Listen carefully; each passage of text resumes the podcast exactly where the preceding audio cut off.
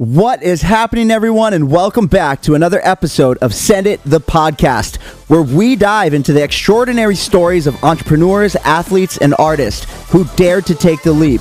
I'm your host, Ola Shaw, and today we have a unique twist as we unravel the unexpected allure behind the pipes of one of Hawaii's most successful plumbing businesses. Joining us is Ray Michaels, the visionary behind Maui Plumbing, who not only took a crappy job and made it sexy, but also revolutionized the industry with innovative technology.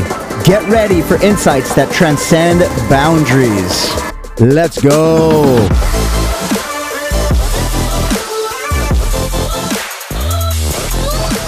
Yeah, that is right. What's up? Welcome back to another episode of Send It the Podcast. And I just wanted to start by saying thank you so much for listening to us. We really appreciate it. If you like what we're doing, please hit subscribe or follow us on whatever platform that you're listening to us on right now. And go over to Instagram and follow us at sendit.hawaii because your support means the world to us. Now, I gotta say, I am so excited to have you back in the studio today, Ray. I know we did this back in 2019. Unfortunately, that never got released because I went through some personal things in my life uh, and the podcast took a back seat. And then the fire happened, and then I lost all of our episodes. I think we had about 30 at the time that I was hopefully planning to re release at some point. But now it's okay because now I get to have you guys all come back and I get to see you face to face. And I want to just say it's great to catch up. And you know, Ray has kind of been like one of my uh, like hidden mentors that I've been able to watch from afar. I've seen how he started his company and then how he grew his company from, you know, one employee as himself up to like over 50 employees at a time. And now you know, you guys get to listen to some of his wisdom on this show today. So, anyways, Ray, thanks again for being here, man. And please introduce yourself. How's it going today? Hey, Olam, and thanks so much for having me on. I'm so excited to be here, and I was so excited to see that you're doing this podcast again. My name is Ray Michaels. I am the owner, uh, president, you know, chief pipe slayer at Maui Plumbing. Yes, I love that chief pipe slayer. And I don't know if you guys caught that in the intro, but there was a there's all pun intended when I said he took something that was some see as a crappy job and turned it into a sexy job. Because I really think you have, man. And with that, I want to jump right into this because Maui Plumbing is such a cool company, and I was just curious if you could first share the story behind the inception of Maui Plumbing and then go into what inspired you to start your own plumbing business and how that initial vision evolved over the years. Yeah, you know, that's an interesting story. So, as you know, my dad was a plumber. He's since retired, and I was working for him, and this was around 2009. And kind of really loved my job. Like I loved the craft. I thought it was cool. I used to tell people, "Man, I get to hang out on Maui and play with water all day." And you know, some of it's not clean, but that's okay. But you know, you you do imbibe this sense of responsibility that you are responsible for the care of a precious resource, right? Especially here on the island. And when I was working for my dad, you know, he's he's kind of one of those old school guys and you know, much respect to him. Everything I say here, you know, there's no denigration to, you know, the way my dad used to do things, which was kind of like an old school way. Everything was written on paper. He wasn't very tech savvy. And at the time, is like smartphones were starting to come out. And I thought, man, it would be really cool if we could incorporate some technology into the way we run our business, right? And I was trying to get my dad to try and start to change that and start to bring on some new technologies. And he was very hesitant and made him uncomfortable. I mean, typical baby boomer, right? And he was like, you know, I think you should really just go start your own thing. and so he gave me his blessing. And then in 2010, you know, I I was looking at, you know, I want to start my own company and what's that going to look like and what do I call it? And, you know, my wife at the time was like, well, why don't you just call it Maui Plumbing? You know, seems simple enough, right? And I'm like, nah, somebody's got to have that name, right? Seems so simple. And, you know, get on the DCCA's website and look it up. I'm like, wow, nobody has that. So registered the company name and, you know, 2010, beginning of 2010, I was uh, going, okay, well, dad hey you know beginning of this year i'm out. And he he goes hey i wish you all the best of luck. You know let me know if you ever need something. And you know i, I hope you're wildly successful right? So dude that's awesome. Do you think that at that time do you think what did you think your dad thought? Do you think that he thought yeah, this kid, he's going to get into it and he's just going to uh, come back with his tail between his legs? Or did you think that he actually saw it in you? I think it was a little bit of both, right? I think he was hopeful, he was proud, but I think he was sad at the same time. I think he was frustrated with the fact that, you know, I was leaving, but he was also like, you know, you should do what makes you happy ultimately, right? My dad's that guy. He's one of the most joyful guys you'll ever meet. And so he he was thinking maybe I would come back and I think he had that hope in him that I would, but at the end, you know, after a couple of years, he saw that I was gaining traction and he, he was happy for me. He, you know, everybody tells me, you know, he couldn't be prouder, although he, he does come from that, you know, baby boom generation where, you know, men don't talk about their feelings, right? So, you know, I'd always hear from his friends, oh, your dad's super proud of you. And, you know, even just hearing that, that, that always gave me more encouragement, you know, to keep going forward. Oh, totally. And I can attest to that. Your dad is one of the most joyful guys I've ever met. Now, you know, every entrepreneur faces challenges. Can you tell us about a specific hurdle that you might have encountered while you're building Maui, Maui Plumbing? I mean, you're still building, but what valuable lessons has it taught you about running a successful business? People management, right? I one of the hardest things, hardest lessons I've had to learn is that people are dynamic right? You know, in the field, when you're in construction or you're working in the trades, you know, always say, you know, oh, if that pipe doesn't move, you get a bigger wrench. Or if that ground's real, real hard, well, you just get a bigger excavator. But people aren't like that, right? You can't just use brute force to get what you need out of people. There's a much softer, gentler, approach that you have to take. And I think learning to manage people rather than the trade was the biggest challenge. And it's a lifelong process. And knowing that, you know, you're going to make mistakes and you're going to say the wrong thing and that sometimes people are going to leave your company and when they do leave and I've always kind of imbibed the concept that if somebody leaves my company for another competitor, that means they just fired me as a boss right? So, what did I do wrong and how do I get better, right? And a lot of that is just learning how to work with people and their different personalities and their different styles and their and communication off, off as well. Communicating is seems simpler enough, but we all communicate differently and we all kind of take different concepts on. And one of the things somebody taught me was, "Hey, when I tell you think of the ocean, what do you think of?" And I'm like, oh, I think of my friends, I think of the beach, I think of, you know, surfing, and I think of having a good time. He was like, okay, now for me, what he said was when I think of the ocean, I think of the time that I was caught on a sailboat and we got caught in this storm and I'm scared, right? So immediately my first emotion is scared. So when you say the word ocean, we have different emotional reactions to that, right? And that's why communication is so difficult. And so learning how to communicate with different people has been a challenge as well and just knowing that people have their own things going on, right? One day might be a good day. And the next day, you know, you might be like, man, what's this guy's problem? Turns out maybe he got in a fight with his spouse or maybe his kid's sick, right? And having more empathy for people. And one of the concepts that I've learned recently is okay, if I ask you, hey, can you do this simple math, Ola, while you're swimming in a pool, like five plus five? You're just swimming in a pool. Can you do five plus five? Yeah, six plus six, I can right? I, kind of, I can pull okay. that.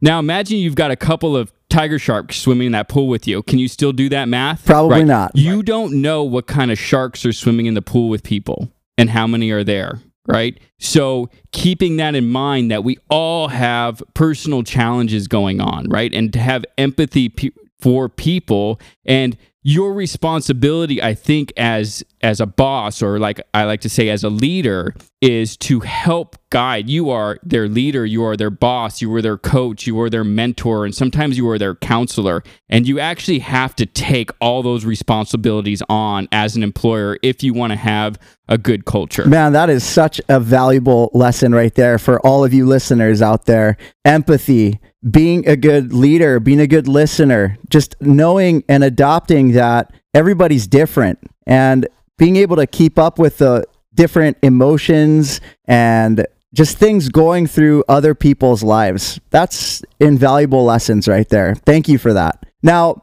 being a local business in Maui, how do you, how have you navigated the unique challenges and opportunities of our community here? And then how has the island culture and environment influenced your business strategies? Because, you know, Hawaii is very unique. It is unique. And that's one of the things I really love about it. And that we are a small community. You know, I think we have like 150,000 residents, but anywhere between 100 and 200,000 visitors. So it seems real like much bigger than it actually is. And you have to take that into account as a business is that the degree of separation between people is so small. And you know your customers aren't just your customers. They're your neighbors right? They're your friends. You're going to see them at costco. You're going to you know your kids are going to play sports with their kids right? You're going to see them everywhere and you have to treat them you know like they are just that that you they are not just your customers. They are your neighbors. They are your friends. They are often your relatives right? And you know treating everybody with that sense of aloha right? That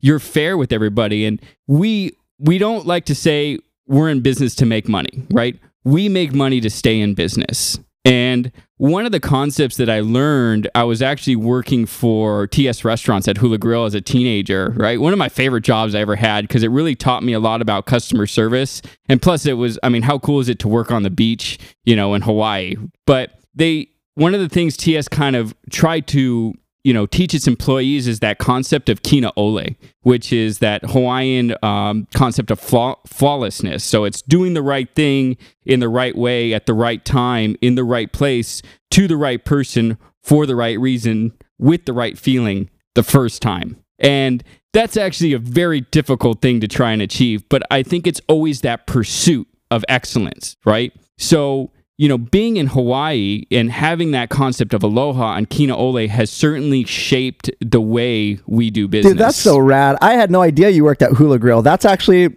where I worked also. It's funny that you'll see, like you said, it's not there. The, the degree of separation between people, where they work, where they live, your employee, you're probably servicing their cousin or their uncle or whatever it might be. So it's so true. And um, yeah, I learned a lot from Hula Grill as well. So that's really cool that you went there just uh, as learning about service, how to treat people. So that's really cool.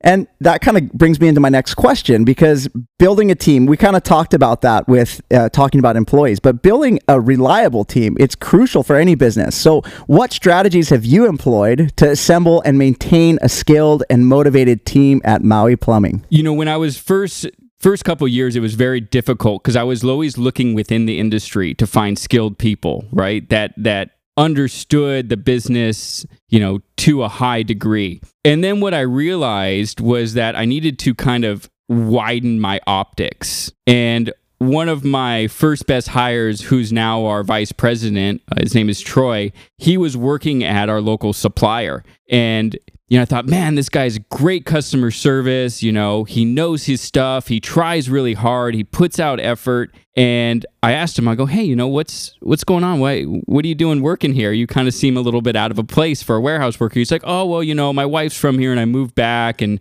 you know, this was a warehouse management job, but I actually have a degree in business management, and I was looking for an office manager at the time, and I was like, well, y- you want a different job? You want to help me build something? And you know, he took the job, and I grossly underpaid him for like the first couple of months. but you know, now he's our he's our vice president and I think looking outside your industry for talented individuals, whether it's, you know, the girl making the sandwich at the local sandwich shop, you know, and she's always friendly and she's always nice and and she's always on it and she knows your name and she's o- she's always saying, "Hey, how you doing, Ola? Uh, good to see you." Right? I'm like, that would make a great customer service rep, you know? Or you, one of our one of our kind of our star service technicians came from the restaurant industry and he was tending bar. You might know him jamie torres. And yeah. and you know he w- kind of wanted to change careers after he had a kid and was like you know i need something that's a little bit more lucrative than you know bartending and plumbing looks pretty good. So he's been very successful because he understands customer service and he knows how to talk to people. And it's it's one of the things that Orrin Cross the GM of Hula Grill taught me was that chameleon effect right? You can't treat every every table like it's the same person, right? You kind of got to feel them out, you know. You know, the guy who owns the condo up in Kapalua, you're not going to really kind of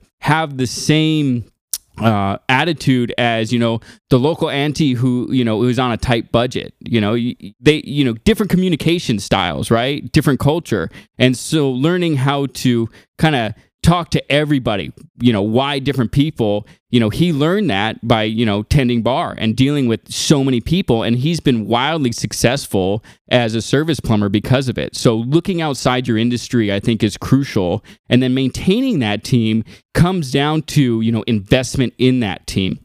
And you know when people feel like they're invested in and that's sending them to classes you know hiring a coach or a mentor you know to you know if they're struggling in a certain area maybe maybe they're struggling you know with with learning a you know a software program we'll send them to a class pay for that class and when people feel like they they're invested in they feel cared for and it breeds a sense of loyalty right? Well, well, this guy, man, he sent me to these classes. He obviously cares about my future, you know, and seeing where people are talented and go, hey, you know what? I want I want to capitalize on that. I have this great course I want to send you. And we often send our guys to training on the mainland if there's something they're interested, whether it's fire protection, backflow preventers, building maintenance.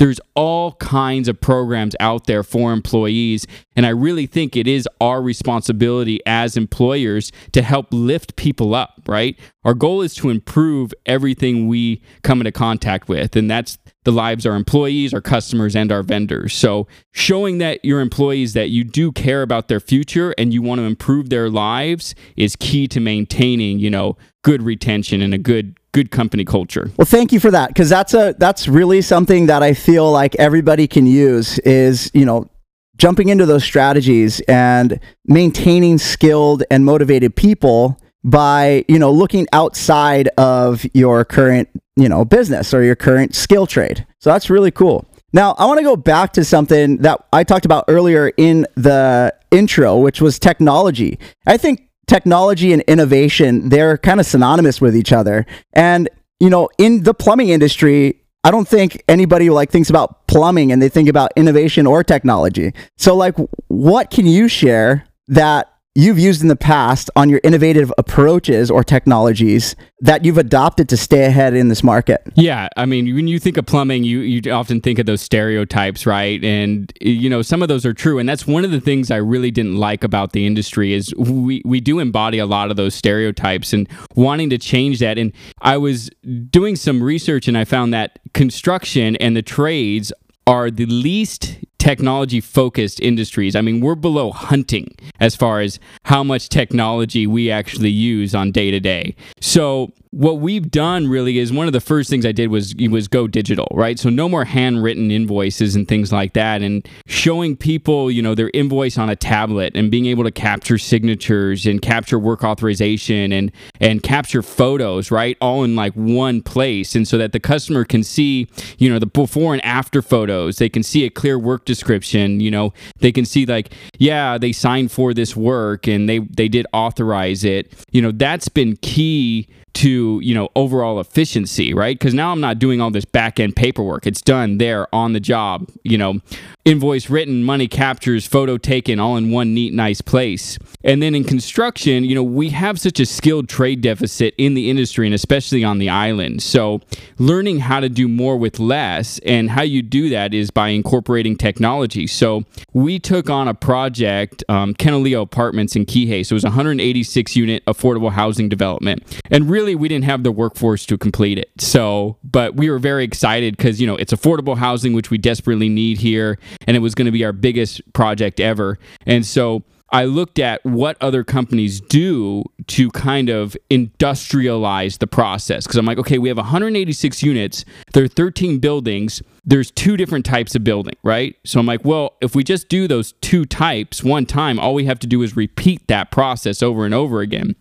And so that led me into what we call DFMA or design for manufacturing and assembly or prefabrication and construction. So it's building your plumbing systems on a computer. So we use a software called Revit, which is mainly used with for um, architects and engineers. But what the system allows you to do is build your system to a high degree of detail using manufacturer's parts. And then what we do with that is that gives us all our fittings, it gives us the complete layout of the system, and it gives us all the pieces of pipe you know pre-measured. And so that list what we do with that is that goes into we bought a cnc controlled saw. And so what that saw does is we load that list from revit into this saw and that saw will optimize your material usage. So what i tell this saw is like hey you've got 20 foot stick of pipe here. Here's your material list. So that that saw will say okay i can get this many cuts out of this pipe completely optimize it. And all you do is press a button and it positions that pipe to your to your cut. And then you cut it and it prints out a label. It tells you what piece it is. It tells you the length. It tells you the diameter right? And so you're kind of building what i say like ikea furniture for plumbing. If you've ever put together a piece of furniture it's like part a goes with stick b goes with screw c and they're really lego blocks right? So you have the design and layouts done and you have all the pipe pre-cut. And what we do is we pre-fit a lot of things in our shop.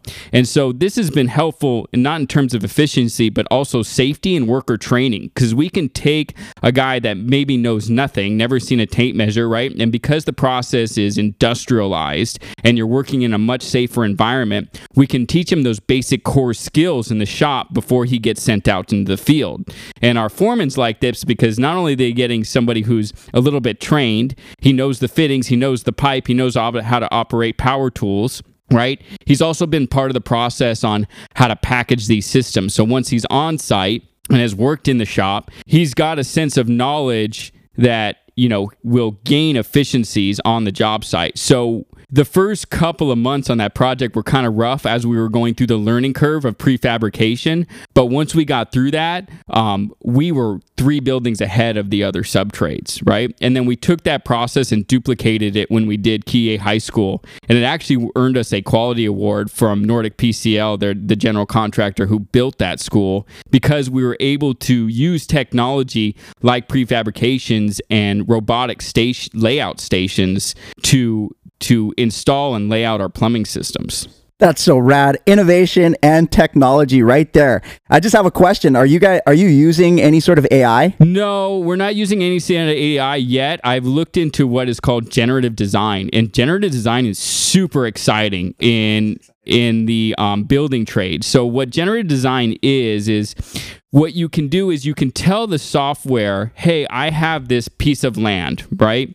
And these are my building codes. These are my like my lot setbacks. This is how much parking I need. These are how many units I want to build. And what it will do is it will generate multiple different concept designs of that building based on your different parameters you set. And so, you know, what that does is it helps to maximize building efficiency and it helps to bring down the design costs. Because one of the most expensive parts of building are your initial design concepts, right? Oh, well, that doesn't work because I need more parking, or, you know, that doesn't work because, you know, I need this many units and I need these ADA requirements. So, you know, that's a very expensive part of developing. So if you can you can take that first step out, right? And now you not only not just have one concept, but you have 30, you know, or 40 that are generated automatically. And one of the coolest things that I've seen coming on the horizon is basically you can you can do this on a tablet. So one of the things I was talking to a gener- generative design expert, her name is Amy Marks,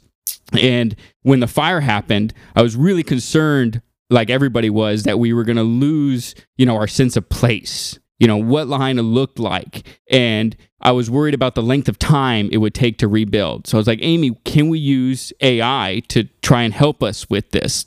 And she's like, absolutely. She's like, there is technology out there now where you could you could have a tablet, you could go up to a lot, right? And if you've got all those what we call parameters, those are basically rules, you know, so your lot setbacks, you know, how big, your building codes, things like that. And you could go up to that lot and you can oh, put that tablet up to it and you could just basically hit refresh and it will generate different design concepts for you on the spot, right? So I think they call it augmented reality, right? And so you could use that and she says you can you can incorporate you know um, cultural and historical design elements and building codes and whatever th- anything else you need to incorporate. And then what you can basically do is you can generate a kit of parts for that building. And so you can basically be like, well, these are all the walls that you need, and you send that off to a lumber yard, right? Like HPM or Truss Systems. This is the electrical components you need, so you send that off to CED, and they'll get you all that package, right? So you basically package everything out, right? These are all the plumbing parts you need for this for this house, and it will basically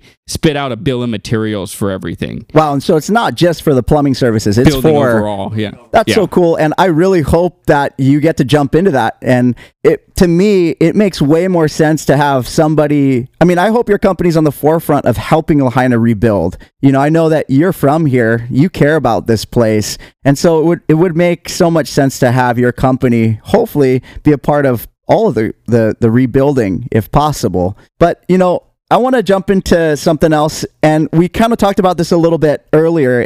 You know, talking about employees and and growth, and you know, maintaining quality service. Like that's got to be really challenging, especially in your growing years when you were really quickly expanding. So, how did you keep that balance between expanding your business and ensuring full quality of your plumbing services? There were some stumbles. I, I will admit that, you know, growth is a very difficult thing to manage, but it's exciting, right? And I will say it's a little addicting because it is exciting and everybody's excited about, oh, we, we, we got this guy hired on, or oh, we got this new piece of equipment. Oh, we took this new big job, right? And you will stumble through quality, right? And managing that is very difficult because there's a very high demand for what we do. You know, we, we're always trying to meet the demands of our market, but learning to say no has been a challenge and what to say no to. And knowing that it's important not to sacrifice quality. And one of the concepts I learned is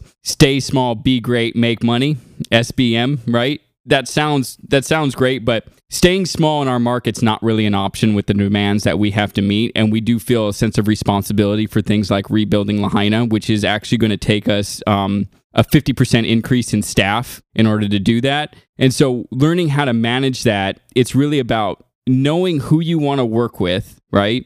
And and helping train your people to be leaders, right? Always trying to bring people up with you. You can't do it by yourself. Your whole team's got to be involved, right? And having a good company culture that wants to improve, right? Wants to improve their lives, wants to do better at their work, wants to be great is really important to maintaining that quality, right? And and they have a sense of responsibility now because you're always pushing that no, we want to be great. No, this isn't good enough. You know, this was good this time, but we should do better this time, right? And having what we call kind of after action you know meetings where we go over what went good what didn't go dude what went good what didn't or we call start stop continue. Okay what do we need to start doing? What can we what do we need to stop doing and what should we continue doing? And going through that you know really gives people if you're going through it with a team and they're coming up with these start stop continues then they feel ultimately like it's their responsibility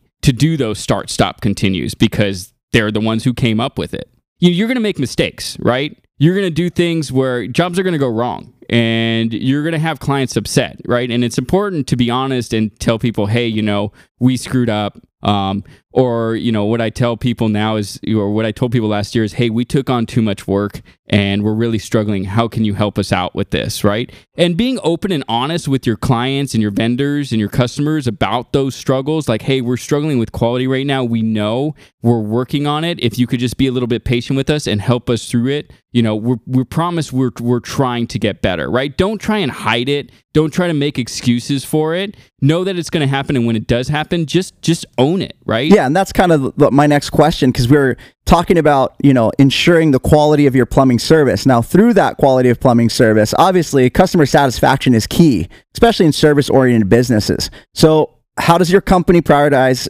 the customer-centric approach? What steps are you taking to maintain those relationships? First, it's an employee centric approach. You cannot expect your employees to treat your customers better than you treat them, right? And it's all about our first customer is the internal one, right? And that's our employees, right? Making sure that they are satisfied, right, in their work and that they are growing in that. When they are happy, they your customers are happy, right? Because they pass on that satisfaction and that happiness in the work they do and in their interactions with their clients, right? So a lot of people go, well, you know, the customer's always right. It's customers first. Yeah, that's true to a point, right? But if you're not taking care of your employees, they're not going to take care of your clients, right? And that comes first.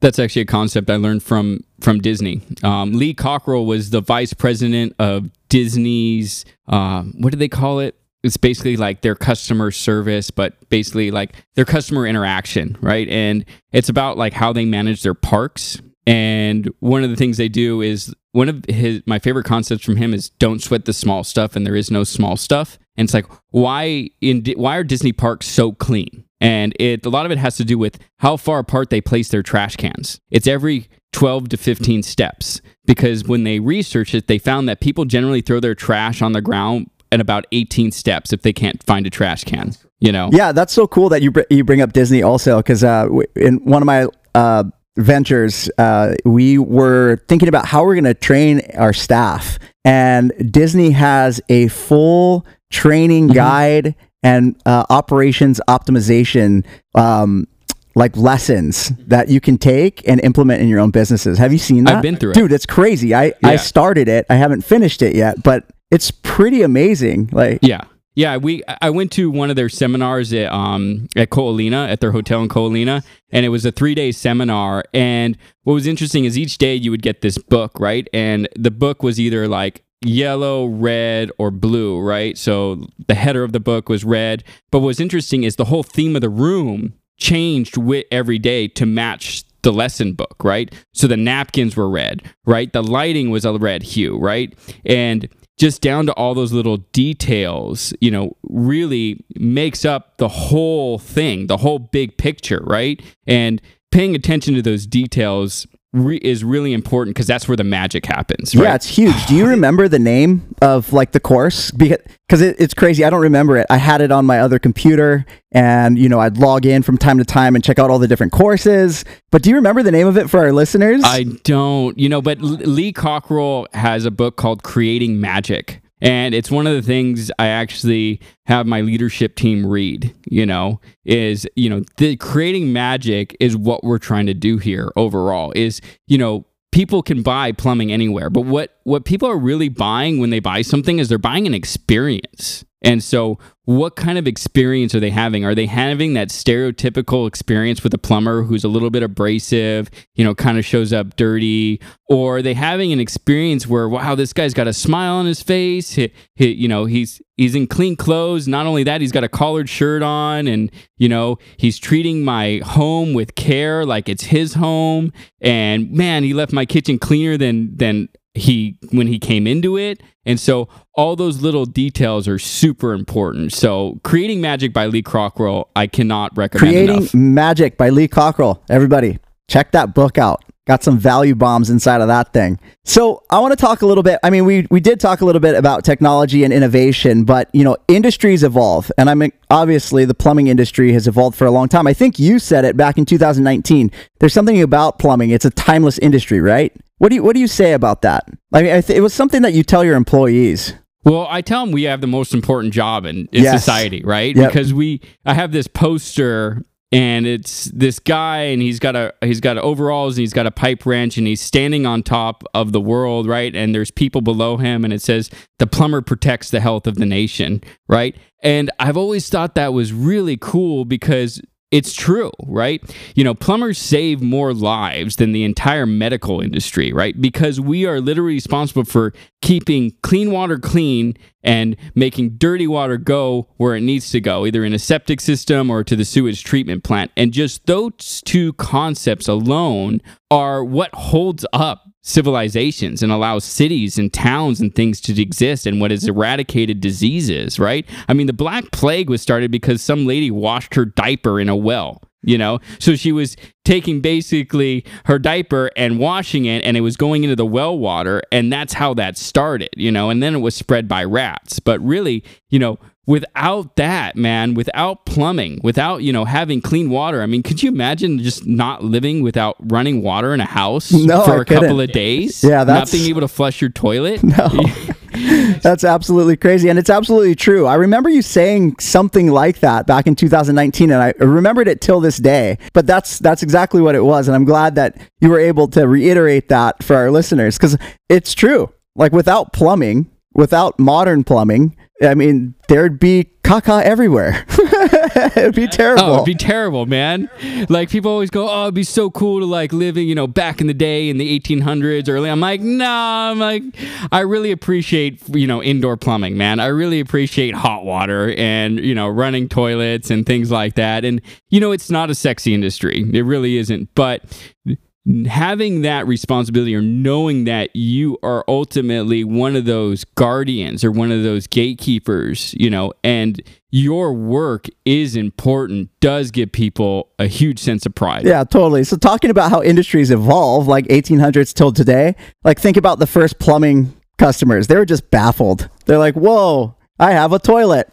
But today those customer ex- you know those expectations have grown. So how has your company adapted to those changes? And you know we talked a little bit about those technological advancements using the cnc machines and all that cool stuff. But what are you what else are you using to stay relevant and competitive? You know it's responsive service right? And i think you know because plumbing has become so commonplace you know in first world countries that when it doesn't work people are really you know, off put by it, right? When you come home and you can't flush your toilet or use your kitchen sink, I mean, your whole life is disrupted. And so having that responsive service where you answer the phone and you're sending somebody out as soon as possible that, you know, you really are the kind of like the guy in the cape, right? That comes to save the day when your plumbing's not working or when you don't have hot water. I mean, how inconvenient is it to not have hot water, right? And being able to provide solutions to people. You know, a lot sometimes, you know, what we do it's it's not cheap, right? It's it, it's a highly skilled trade, so it pays well. So therefore, you know, our services are are not what we call cheap, you know. But you know, being able to look at an issue and provide multiple solutions to a client so they don't feel like there's only one option, right? You know, being creative with different things. Like if someone says, hey, you know, my solar's not working, you know, really what we do is we typically replace the whole system, which, which can run up to $15,000, especially you have a two story roof and we need to get a lift and we need to get all these safety things. So we're like, well, you know, solar's great, but maybe we put in what's called a heat pump water heater, right? So what that does is it draws in the air from the room and then compresses it and then uses that and uses that hot air to preheat the water and it's not as efficient solar but it is a close second right and people are like and that's usually about a quarter of the cost, right? So not locking people into like, oh, well, we just got to replace this system. You owe me 15 grand. It's like, no, we could do this, this, or this, the good, better, best approach, right? And knowing that, you know, not every solution, not each client is unique and each situation is unique. And looking at that instead of like, hey, there's a one size all fit solution, there's usually not, right? Being creative with your solutions is important. That's epic. And I, I've always appreciated that good, better, best. It gives me the opportunity to, you know, make a decision for myself instead of being told that there's only one way. And I, I really appreciate that. So that's, that's cool. Well, you know, it's, it's funny because I, I always thought, man, you know, you go to go to get gas, you have three options. that's, yeah, that's true. Like, why, why, are we pigeonholing people into only one thing when it comes to plum- plumbing service? If I can go to the gas pump, I'm like, you have good, better, best, right? Well, we should have that kind of everywhere because that way people.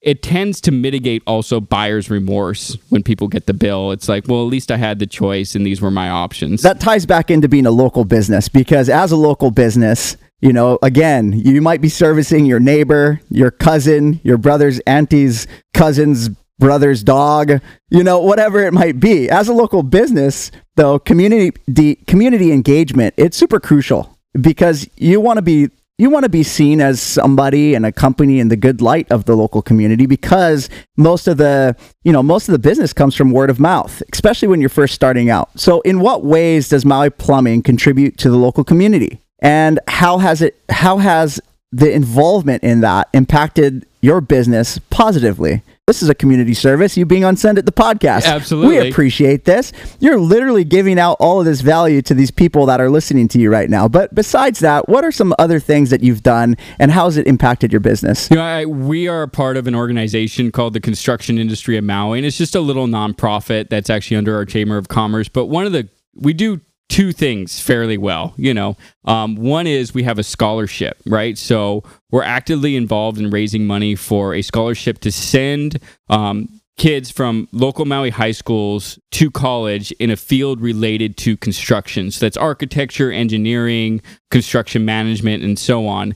And so this year we raised $70,000. So we'll give out probably three scholarships, right? Totaling $70,000. Last year was 60. We gave out two $30,000 scholarships. Our goal overall is to get to 100 and give out four $25,000 scholarships. And so that's been hugely impactful because usually what we'll do is we'll have our benefit in uh, December, our fundraising in December, where we have kind of like this uh, banquet and we do these auction and we donate auction items. You know, we'll donate plumbing services or we donated a bidet with the install for free. Um, and, you know, we do a lot of, you know, voicing about this.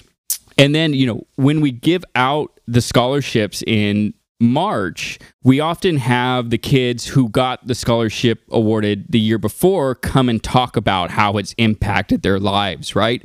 And one of the recipients from last year was a Lahaina girl. Her name was Yuna Lee. And this year she said, you know, because you know, her family got laid off during COVID, right? And then they lost their house in the fire, right? And she told us that she goes, you know, I wouldn't be able to stay in college or go to college if it wasn't for this scholarship, right? And just improving that one life, right, is going to make a big impact in the community.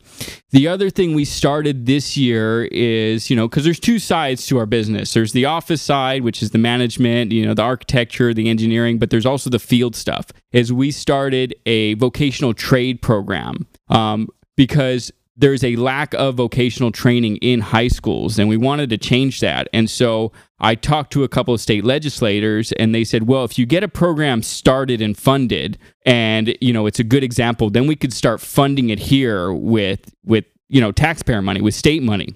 And so we had a golf tournament where we raised $70,000. And so we're going to be distributing that to a couple of different high schools, but a bulk of that money is going to go to Maui High because they have somewhat of a trade program started, right? So what we want to do is expand upon that and start a core class, right, where it teaches people teaches kids, you know, how to use how to read a tape measure, you know, how to use tools, power tools, hand tools, right? How to build things. And it's amazing how much satisfaction you see in these kids when they've completed a project, right? Like they built like a mini mini home or what do they call those miniature homes and they built one of those and they designed it and built it from the ground up. And that's super important to our community because there is no skilled labor pool here. We have to create it. And we can't import labor from the mainland because there's no housing to house those people, even if we wanted to. And even if we did, that would exacerbate project costs and make them unaffordable, right? So we have to train our local workforce. And why wouldn't we want to, right? These are great jobs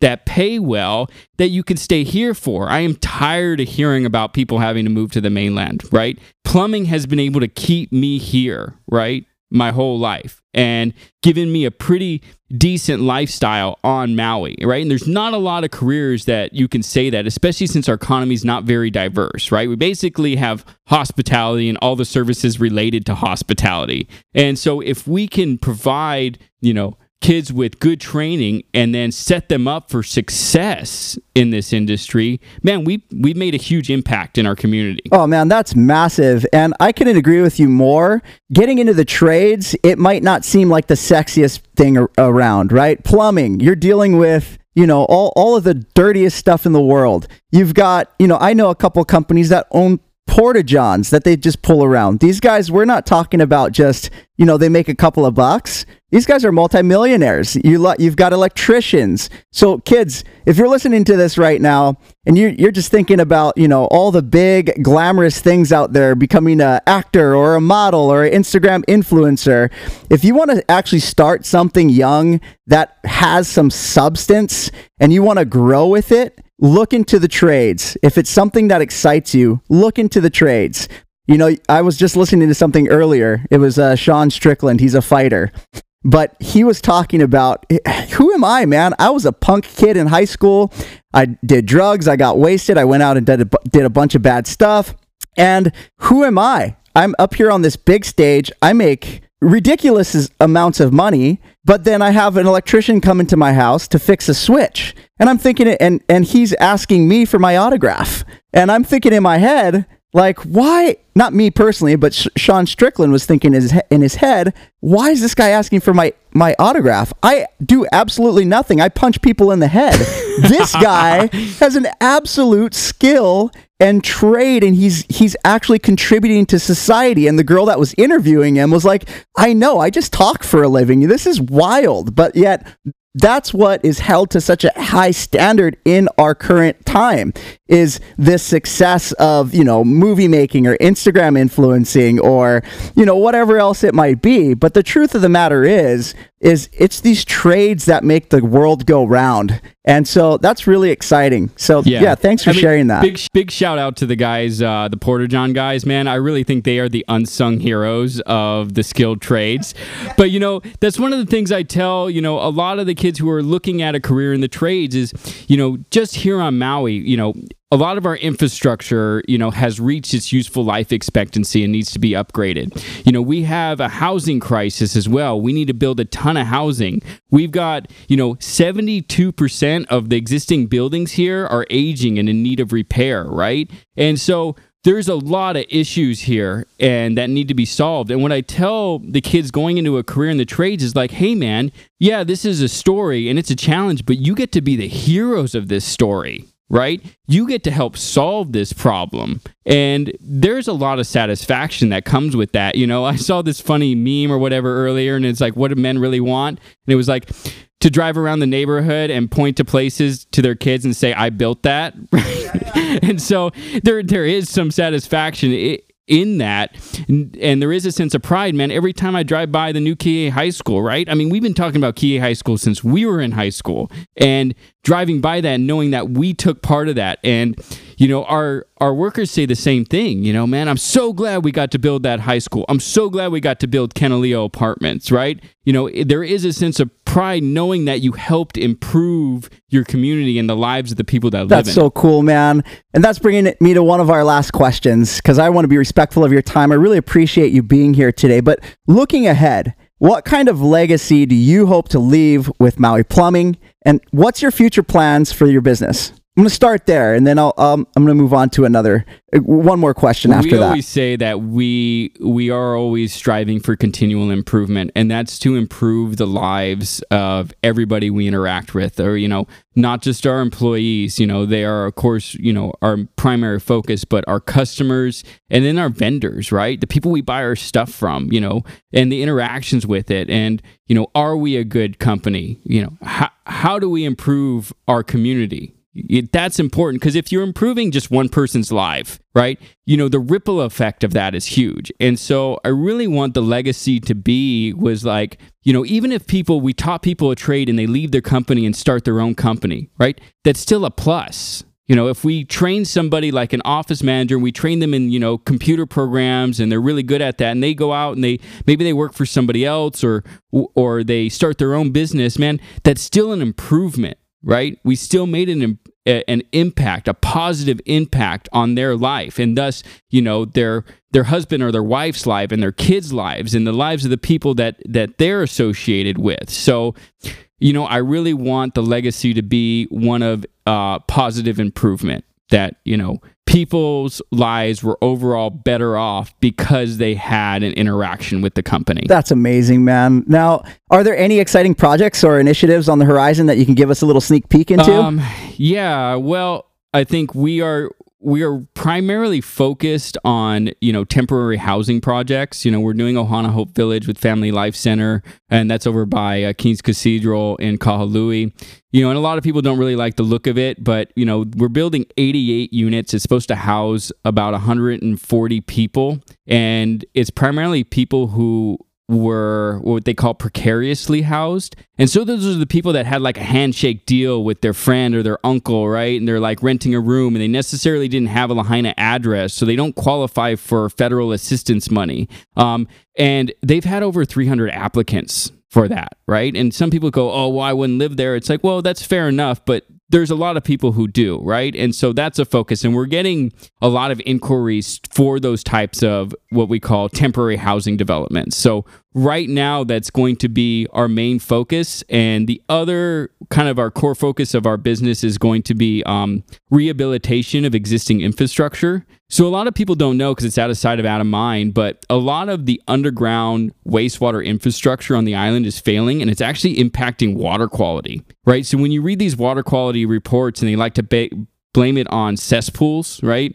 It's really not. What's happening is is the underground piping is starting to fail and it's basically leaching wastewater into our groundwater and it's having negative impacts on our ocean quality, right? And you're a water guy, right? I'm a water guy, and that that really breaks my heart. And we want to help solve that problem. And also, they always talk about here, like, oh, our wastewater treatment plants are over capacity. Well, that's part of the problem is that, you know, when you have piping underground and you get like a king tide, right? That water now comes into that failed piping and then gets sent to the sewage treatment plant. So about 40% of the water we treat is a result of groundwater infiltration into failed piping systems, right? And so making sure that we build you know, temporary how or uh, what we call intermediate housing for people that have been impacted by the Lahaina fires, right?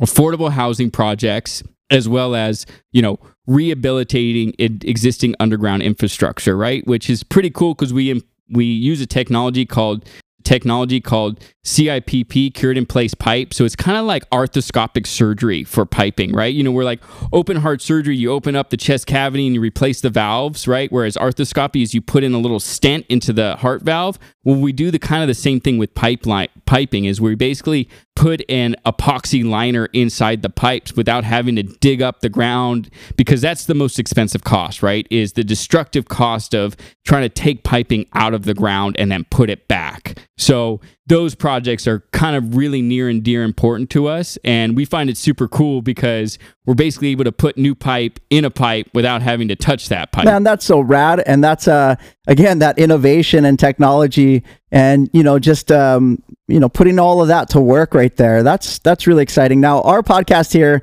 um, you know, Send It is for entrepreneurs, artists, and athletes out there. And, you know, sometimes, you, know, we'll have everybody from as accomplished as you and above, and then we'll have people that are just starting in on their journey. Now, for the people that are just starting in on their journey into any one of those three topics, um, what would you tell them? Know your why, right? Why are you doing this? It's not about what you do. Like what we do is plumbing, right? but it's about knowing your why, right? And our why, or the reason why we get up every day and why we work at Maui Plumbing, is creating a better vision of our work, its people, and the future, right? So, rupturing industry stereotypes. And, and our mission is providing solutions, creating opportunities, and building relationships. You can figure out the what and the how, no problem. That's just systems and processes, right? And so, knowing your why and having that clear vision and being our able to articulate that to the people that you work with. And don't give up right? There are going to be hurdles. There are going to be roadblocks. There are, there are going to be times where man you just feel like quitting and you feel like going back to work for somebody else or you feel like you know giving up on whatever that whether that's athletics right? Maybe you had a bad game or you had an injury right that put you out for 6 months is don't have a plan B right? Just don't quit no matter how hard it is man. You know during during covid we were in a really bad spot. We you know we almost didn't make it through from 2020 to 2022 but having that tenacity and knowing you know what we are going to make this we're going to make it through this right? We are going to get to the other side and we're going to be better for it. You know smooth seas don't make good sailors. And so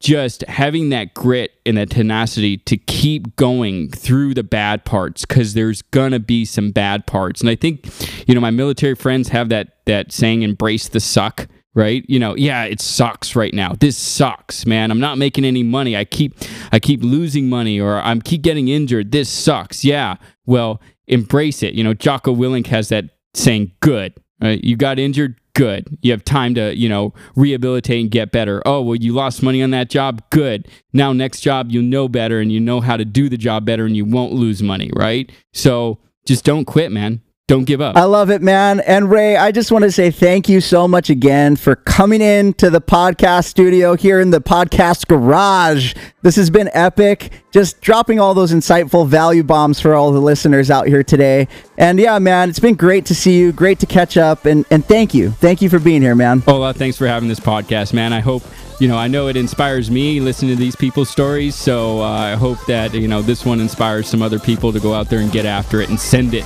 And there you have it, folks. The untold evolution of Maui plumbing, straight from the visionary himself, Ray Michaels. If you are as captivated by this behind the scenes peek as I was, don't keep it to yourself. Share it, spread the word. Because if you're an entrepreneur, athlete, artist, or just someone with a passion for extraordinary, remember to send it every day. Subscribe, rate the show, and leave a review because the journey is far from over.